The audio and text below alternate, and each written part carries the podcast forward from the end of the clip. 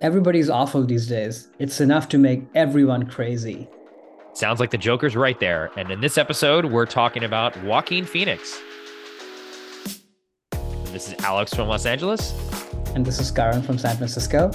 Welcome to Movies That Shaped Us. We're two longtime friends who grew up on opposite ends of the globe with very different backgrounds, but we're both shaped and are still being shaped by the movies we see and love. In this episode, we'll cover a filmmaker who shaped our love of film and like Alex mentioned, it's the one and only Joaquin Phoenix. So, Alex, yeah, talk to us about your relationship with Joaquin, what he means to you, and what kind of caught your eye the very first time with him.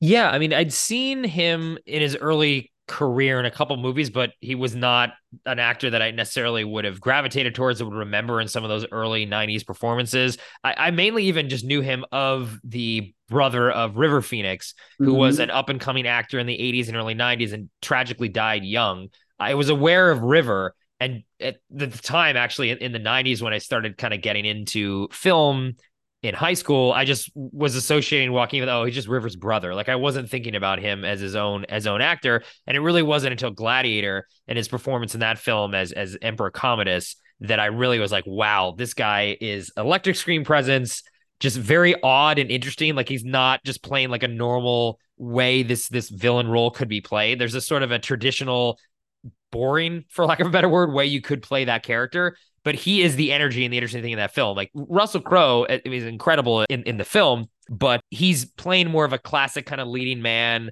kind of unemotional performance that is still amazing. And I, I love him in the movie. But Maximus is just a, a, very typical performance. Whereas what Joaquin's with Commodus was interesting. I was like, oh, this is interesting. This, this is an actor that I want to now start paying attention to. And then he definitely became a lot more famous in the years since then. And and then Walk the Line too really was a huge standout for me. It's I'm a big Johnny Cash fan. I thought he did an incredible job capturing Johnny Cash, and then the fact that he was singing and playing guitar. I mean, it shows that he just really dives into the role deep. And so the mm-hmm. role kind of envelops him, which I think is definitely, and we'll get into his different phases later. But that's what I think fi- I find him so fascinating now because he really does become one with the role and chooses very interesting parts with a lot of top tier fem- filmmakers when they're doing more experimental kind of outside of the box things. And I think he brings to his performance is something a little more experimental and outside the box as well. And, you know, the reason why we're focusing on Joaquin, not only because we both like him as an actor, but he's in the new Ridley Scott epic, Napoleon, playing, I think, one of the more interesting historical figures of all time and complicated figures, Napoleon. And uh, we have not seen the film yet, so we won't be able mm-hmm. to talk about what he does there but I'm definitely very interested not only in the film because I'm a huge Ridley Scott fan and a huge, huge personal fan of Napoleon the Man and what he did, but also how Joaquin is going to capture the essence of who Napoleon was. I'm definitely excited because of him, and I think that again speaks to his talent as an actor of doing things that are interesting and unexpected that's why I'm like, I don't know how he's going to do this. He could do this in many different ways, but what is Joaquin going to do? And I think that's actually one of the things that attracted Ridley to want to do that project with Joaquin. Mm-hmm. So, what what about you? What is your history with uh, Joaquin Phoenix?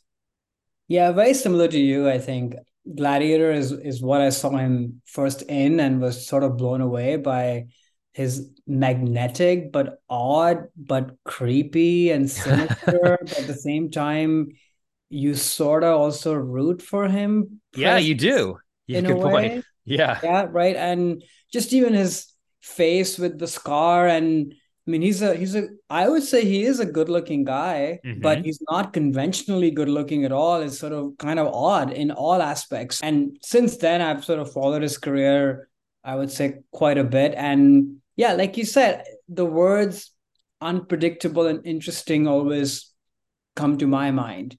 And mm-hmm. I was thinking about it before we started recording that he is probably the modern day De Niro, Daniel Day Lewis sort of actor mm. we mm. think of now, like somebody who really, you know, immerses himself in a role. Every Joaquin movie, the audience knows he's going to take you somewhere. Uh-huh. And there are many such actors, A, who can do that, but more importantly, who can do that and be box office draws. Right. Kind of how De Niro and all were, right? Like you wanted to show up for a De Niro performance or even a Pacino performance. So he is definitely of that ilk. In fact, I would argue the only one of that ilk in our in our times today for the last decade or so. But having said that, he is a leading man, but not a conventional leading man. Because those mm-hmm. guys, De Niro and Daniel Day Lewis, they could play the conventional leading man part as well. Right. Joaquin, I'm sure he if he wanted to, he could, but he doesn't. Mm-hmm. And there's something very interesting that makes him probably just uniquely positioned in the history of movies, who is a character actor, but with a leading man draw without mm-hmm. actually playing leading man characters. Right, the typical, yeah, right, a, a typical good-looking kind of leading man role. Right. He just hasn't, at least that I can come off the top of my head, hasn't really done that. And I think he could, he could yeah. pull that off, and he is he is good looking enough where you know you put him in the right kind of outfit, he'll he'll yeah, be that matinee idol. The closest we come to seeing him, you know, in like a, but even that's an odd movie in a good way. But he is, eh, you know, at least playing a conventional, conventionally good looking average sort of person, you know. Mm. Yeah, but, but, still a weird, and we'll you know yeah. we'll get into that a quirky yeah. film and a, and a, definitely very interesting character who falls totally. in love with an AI. But yeah, I mean that is probably the only uh, closest he he's come so far, at least in his right. career, of trying to do that. But I think he could decide to, and we'll, again we'll get into that in a little bit in the phase. I think there were opportunities where he could have jumped for that, but the fact that he didn't, I think, speaks a lot to what he wants to do as an artist when he had the sort of blank check to do whatever he wanted, he decided to go more and more out there and extreme in his uh, oddity and and and uh, just interesting projects that that he does because he knows he's a box office draw, so he can lend his his uh his name and then the fact that there will be hopefully some audience behind it to to push the audience then of people that like him to into more interesting projects and and just sort of weird weird films. Yeah, I mean, in fact, I feel like his oddity and his choices are what the draw is. Yeah, people want to see where he's going to go next, which mm-hmm. I can't imagine anybody else, let alone now or any at any point in time, has had that kind of appeal, which is yeah. kind of amazing. Oh, oh, definitely, definitely. Yeah. So with that, let's get into his filmography. So if listeners haven't heard these episodes yet, where we kind of go into the careers of our favorite filmmakers, actors, directors, writers, what we do is we look back over their career and divide them into distinct phases where we feel the artist was doing something in one phase and then transitions to another. So with Joaquin, I feel like his first phase was his from his screen debut up until Gladiator. And in this phase, I think a lot of it, like I mentioned earlier, he had a very famous brother who was also an actor and definitely the leading man, matinee idol, really good looking guy. Mm-hmm.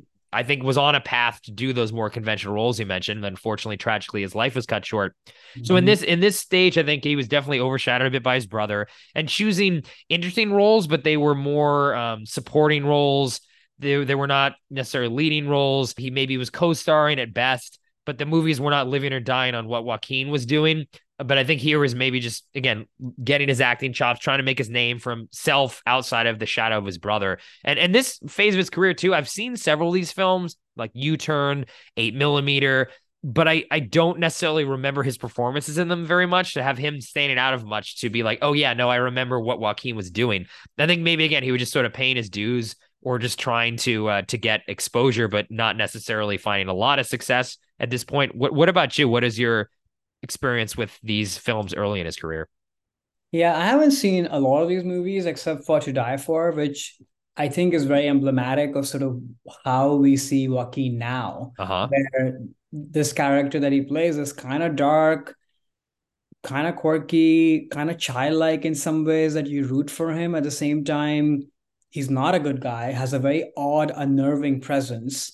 Mm-hmm. But you're also kind of scared for him, you know. So it's so funny to me. I watched To Die For maybe a couple of years ago. It was on Criterion, and I was like, "Oh my gosh, this is sort of what Joaquin has become now as a as a grown up." So, oh, interesting. Kudos to Gus Van Sant to cast him, and he's amazing as just like a. I think he's just in, in his teen years, but it's such a lived in kind of effortless performance, which can easily be super over the top.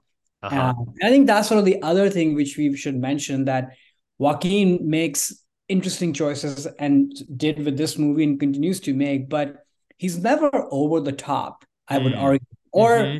maybe sometimes the material demands it to be, or the director demands it to be, but he's not playing it, you know, just for the heck of it. So mm-hmm. I don't know. Mm-hmm. This is one performance that I always remember of his. There's kind of an early kind of foretelling of what would happen. Yeah, that's interesting. That again, I've not seen that film, so I can't talk about that film specifically. But it's interesting that he was there was something there that obviously Gus Van Sant saw. He's again yeah. a, a, director who's very good at, at sort of casting actors. I, I find and getting great performances yeah. out of them. But interesting that he saw something in Joaquin that maybe Joaquin didn't even realize or know until then. He had the the size of his career was able to really e- exploit those um, uh, uniqueness about what he mm-hmm. what he does. Those uh, special Joaquin things that are standing standing out amongst other actors. So moving on then to his his second phase, which starts with Gladiator and really goes through a lot of more mainstream Hollywood fare up until the Walk the Line, which is the Johnny Cash film. I think this is really the time when, because of Off a Gladiator, which again is a performance that I don't want to say he steals the movie because again, I think Russell does a great job as Maximus, but he's definitely the most interesting character in that flamboyant, um you know you like but like you said you do feel for him. There is a sympathy to this mm-hmm. uh this guy who is always kind of belittled by his father never really shown any respect and then and his father decides to pass him over for the the job of basically leading rome and, and giving it to maximus as general. So there's definitely a, a feeling of a, a jilted son who never really got what he wanted and that explains a lot of why he acts a lot like a child and sort of is who he is. And you do feel for him, even though again he is the villain of the picture and he does a lot of bad things here that he's not sympathetic, but you do have some empathy, and I think that is credit to Joaquin for sure. Um, any any just before we move on from Gladiator, I think it's such a seminal work for him. Any other thoughts you have on his performance in this in this film? Just his presence, you know, like the oddity of it. Like we, we keep using that word again, but there's like vulnerability to him as well, and and then also like this is a period epic movie, you know. Mm-hmm like we don't like I don't associate period epics with Joaquin because most of his movies are so centered and grounded around him. Mm. So it's sort of fun to see him in this larger than life canvas and holding his own in period costume and kind of looking the part, you know? Like I don't think of him as like a physically transformatory actor. I, I think of him more as an internal transformational kind of actor. Mm. So it's kind of fun to see him in that light as well. No, I definitely agree. And and then I think this role, because it gets him so much acclaim, and obviously this is a huge hit film that wins Best Picture. He he parlays that into his his his mainstream success, I will call it. And and this phase, he is doing a lot of more traditional Hollywood blockbusters. He worked with M. Night Shyamalan, who at the time, I mean, even though he's still a name today, I mean, he was a major filmmaker whose films would be huge hits. Signs was a, a film that he did, uh, Joaquin did with him too, was also a, a, one of the biggest movies of the year. And then The Village. And these performances, I think he's bringing interesting things to them. I'm not a huge M. Night fan. I'm not a big fan of either of these movies per se, but, you know, Joaquin, these are more traditional roles that I think he's he's he's doing in them, but there is something interesting to them where there is a vulnerability and an empathy that you feel for for these characters, even in these more kind of mainstream roles, and that is something I think that is unique to what Joaquin does.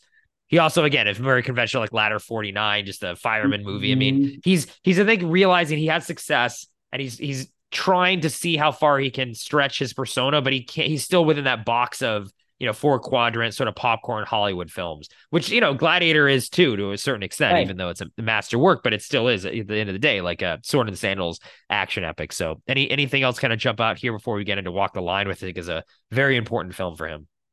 Nothing really uh, more that just I'm happy that he has kind of this blockbustery career because every it's fun for I would you know when actors are their artistic ambition is meeting commercial ambition that mm-hmm. often doesn't happen and especially for an actor like jo- joaquin who sort of marches to his own drumbeat mm-hmm. i'm happy that he had this phase of commercial broader appeal international appeal because you know these movies especially the m night ones they are international successes yes. right yes. right so they helped his career to then I, I would say elevate him to this latest phase that he's been on since Walk the Line.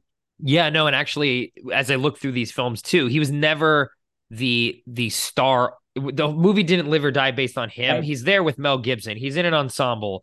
He's with John Travolta. Like he's with other box office draws. But I think that gives him the box office credibility to be able to be cast in a film like Walk the Line, where it is really does. I mean, it's a biopic of Johnny Cash. He is Johnny Cash in the film. Like this film would not work without him. He's right there in the mm-hmm. poster with Reese, who was also a big star at the time. So it is a co-lead, but he is the titular character. You know, he's the one walking the line. He's Johnny Cash, and I think again, as someone who is a big fan of Johnny Cash and his music, you know, Joaquin really does get lost in this part. He does a fantastic job of portraying, you know, the complexities of not only who Johnny Cash was, but you know his relationship with uh, his wife, who Reese Witherspoon plays. The fact that he, I remember being so surprised at this at the time that he's like he's going to learn the music and sing the songs. Like this is it either goes really poorly, you know, or goes well. I mean, the only other person I can think of that kind of succeeded in this was Val Kilmer with the Doors. Like he mm-hmm. was able to sing those Jim Morrison songs, and you sort of forget that it's an actor singing. And in this movie too, you forget this is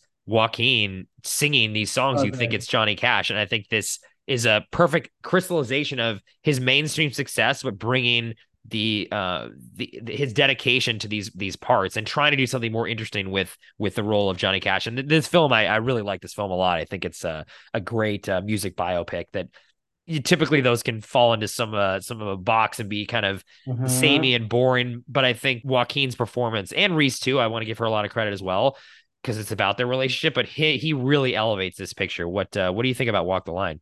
Yeah, I love this movie too. I watched it actually fairly recently and was just blown away again by the music and I would say this couldn't have been a more perfect movie for Joaquin to take on. Because if you think about it, it has all the machinations of, you know, a tortured person who has mm-hmm. like a lot of internal kind of struggle and trauma. At the same time, he's magnetic, that people are drawn to him. Uh-huh. He's very good at what he does, uh, his art, in this case, music, but there's a vulnerability and sadness to him as well, which is always teetering at the border of becoming aggressive or dangerous. You know, that to me mm-hmm. is Joaquin's persona. And I think all those elements are in Johnny Cash. And yes. and on top of it, it's you know, it's fully internalized. There's music. The scope of the film is amazing. The relationship between him and her is so fully realized that this there couldn't have been a better vehicle, I think, to kind of catapult Joaquin into the stratosphere that okay, this is now a mainstream leading actor, you know, coming from the ranks of a character actory kind of person, being in a few blockbuster ensemble movies and here he is. And then, you know, this is sort of the beginning of the phase that we are still in, which is incredible because Walk the Line was in 2005. yeah. it's crazy. Yeah it's been 20 years almost. No, yeah, it's it, it is crazy. And I think this movie, because it was a box office success, you know, sort of in a it's a mainstream film.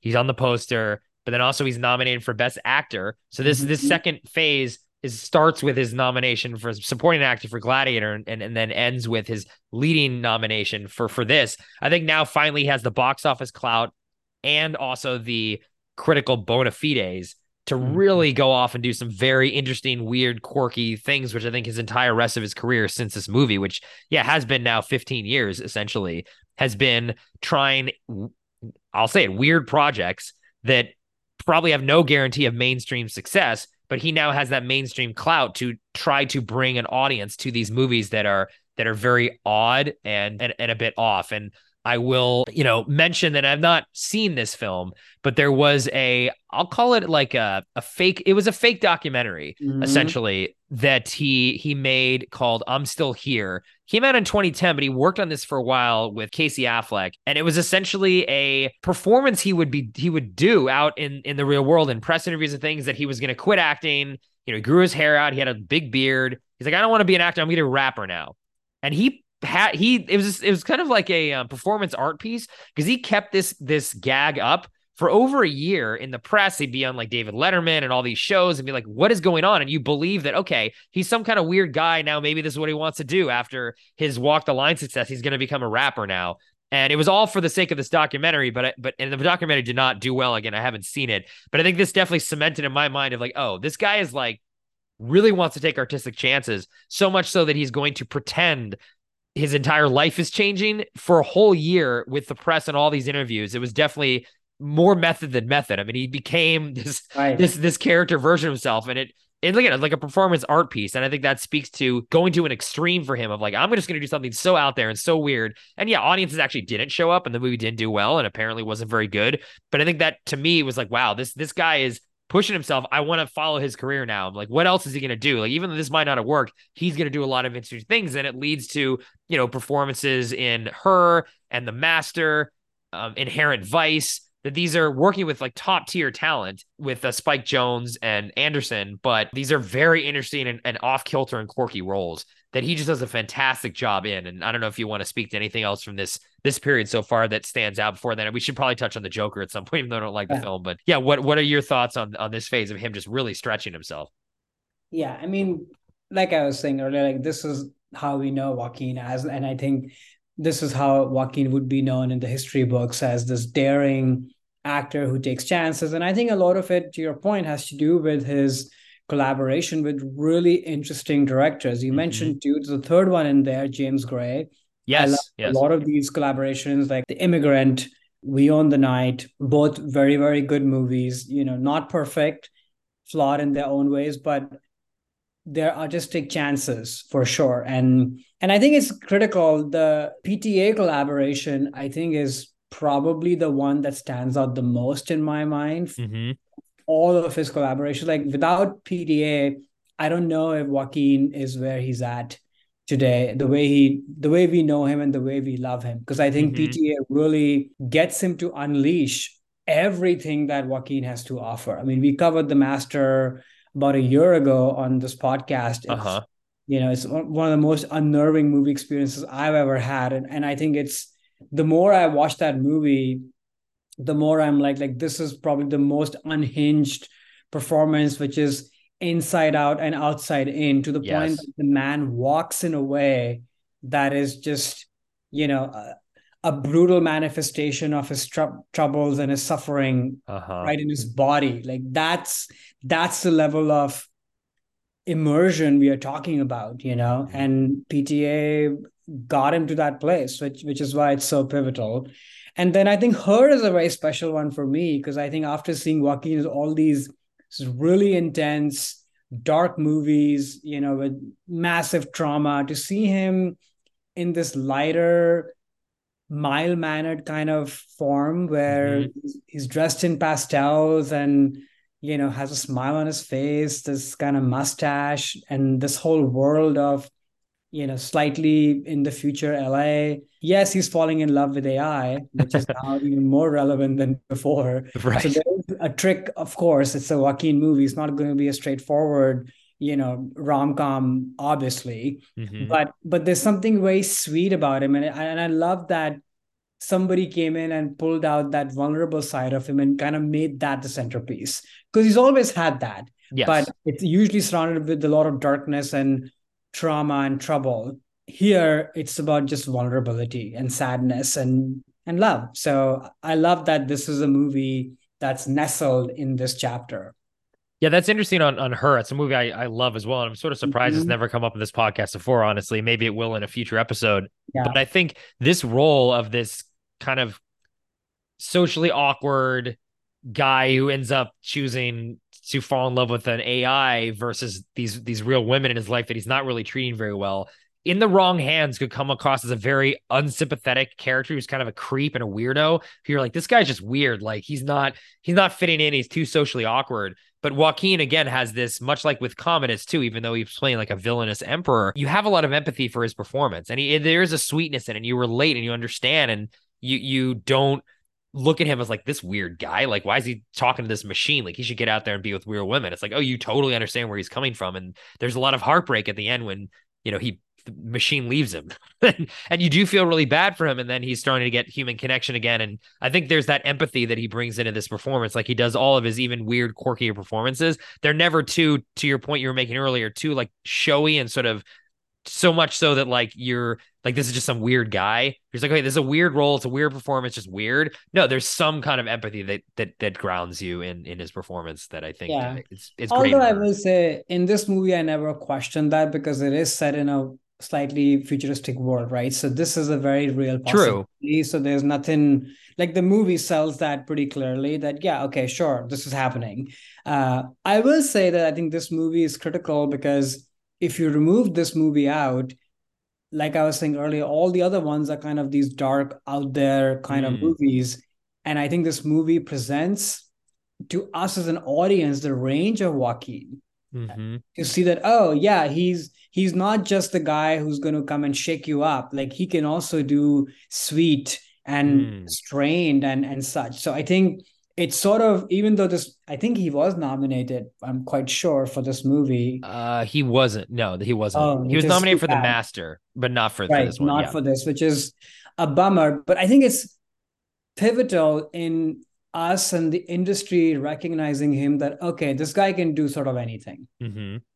Right, and and I think actually the the final film I think that we need to discuss is the Joker, and it's a film I don't like actually, and I, I don't think really works. But it, now that we're talking through his entire career, I actually think it is the representative of who Joaquin is an actor. 100%. So it is a movie that was a gigantic financial success, huge hit. So he has the box office. It's a it's a very showy performance that could be a little over the top. See Jared Leto if you want to know what an over the top version of the Joker is. It doesn't work, but there is an empathy to this character who is a bad guy, but not really. And he's really it's a really weird performance. Like his body is very thin and odd, and his how he moves his body in this movie is also very interesting and weird and off-putting. But you still have empathy and sympathy for his version of the Joker that I don't think really any other actor could have pulled off this version of what they were trying to do with the Joker character. And so it really does encompass everything we just talked about in his entire filmography. All the phases all work together in this in this performance and ended up winning him the Academy Award. He finally got it. I couldn't agree more. I think this is the perfect encapsulation, and I'm glad, despite our feelings about the movie as a whole, it makes sense to me that this is the movie he has, or this is the performance he has an Oscar for. Yes. This yes. makes sense to me. And it's undeniable. I will never forget the experience of watching this movie. Dread and fear and all of it throughout, but yet a lot of empathy and sadness sort of for him and in general and, and such. So it's pretty incredible.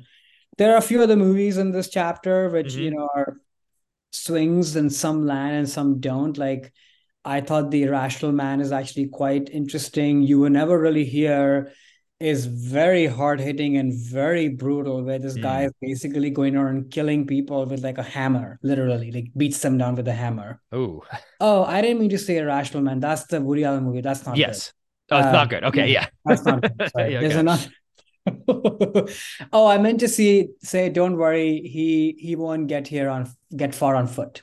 That's oh, the okay. one Gus Van Sant movie, which I think is actually quite charming. But but yeah, some of these work, some of these don't work. But he's always good in them, I would say, mm-hmm. except for Irrational Man, which is just bad across the board. okay, thanks for that correction there, because I've not seen that. So like, oh man, it's good, even um, though I'm not a Woody Allen guy. But okay, and then you know, obviously, we had not seen Napoleon yet. So we don't know how he's able to capture this very complicated historical figure. So what we do at the end of these episodes is just talk about what we would hope the the actor will do in the future. So what what do you want to see next in Joaquin's career?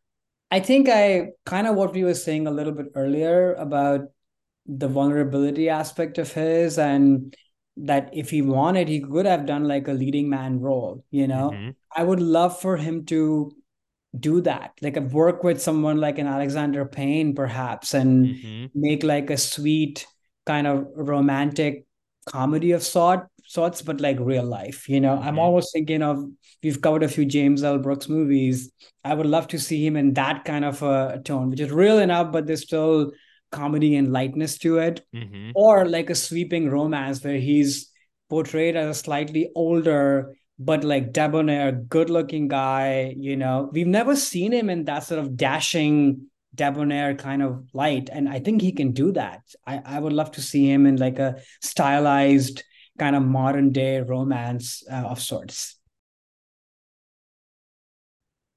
Yeah, so I was thinking something very, very similar. Of I wish he, now that he has stretched himself, if he went back to a more mainstream film and just try to do a leading man role and did that interestingly because he yes he's done leading men the last phase of his career but they've always been in sort of unconventional films. I think the Joker's the closest one to a conventional film just because it's based on, you know, the Batman IP, even though the film itself was, you know, R rated. It's not a comic book movie in any way other than just based on the characters. But yeah, I'd love to see him in that type of like similar to like a Walk the Line, where it was in a way like a romantic lead, you know, because it was a romance.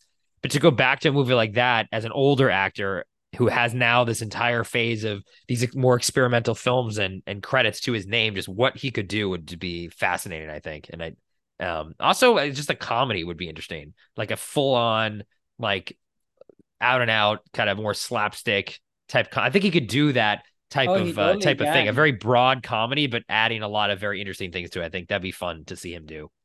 Yeah, I totally agree. Uh, we didn't mention two other movies, by the way, is Afraid and Come On, Come On, which I have not seen is Afraid yet. At some point, I probably will. But but yeah, it'll be good for him to step outside of those because even those two are sort of like, yeah, the her like vulnerable in Come On, Come On, and then is Afraid, you know, mm-hmm. pushing all the eccentricities and out there stuff to the absolute extreme limits. Like I feel like he's kind of stuck is a, is the wrong word, but you know, sort of in that mold and it has been now for a while. It'll be good to kind of change that up a little bit. Yeah, that's a good point. Actually, Beau is afraid of film I've not yet seen either. I think it, from what I've gathered, there there are a lot of sort of broad comedic elements to that right. too. So I, that, but obviously that's a very unconventional, very quirky film that is that is not an, an easy watch from what I've heard. So it would be interesting to see him step into more of a like a comedy, but take those abilities into a more sort of like straightforward, maybe even romantic comedy. That'd be mm-hmm. interesting to see. Definitely interesting to see what he would do there. Well, hope you enjoyed this discussion on Joaquin, and hopefully you all are excited about Napoleon just the way we are as well to see. As always, we are available on all podcast platforms, including YouTube. Please rate and review us, and don't forget to subscribe, as all of that really helps listeners find us. So, with that, we'll see you next time. See ya. Am I not merciful?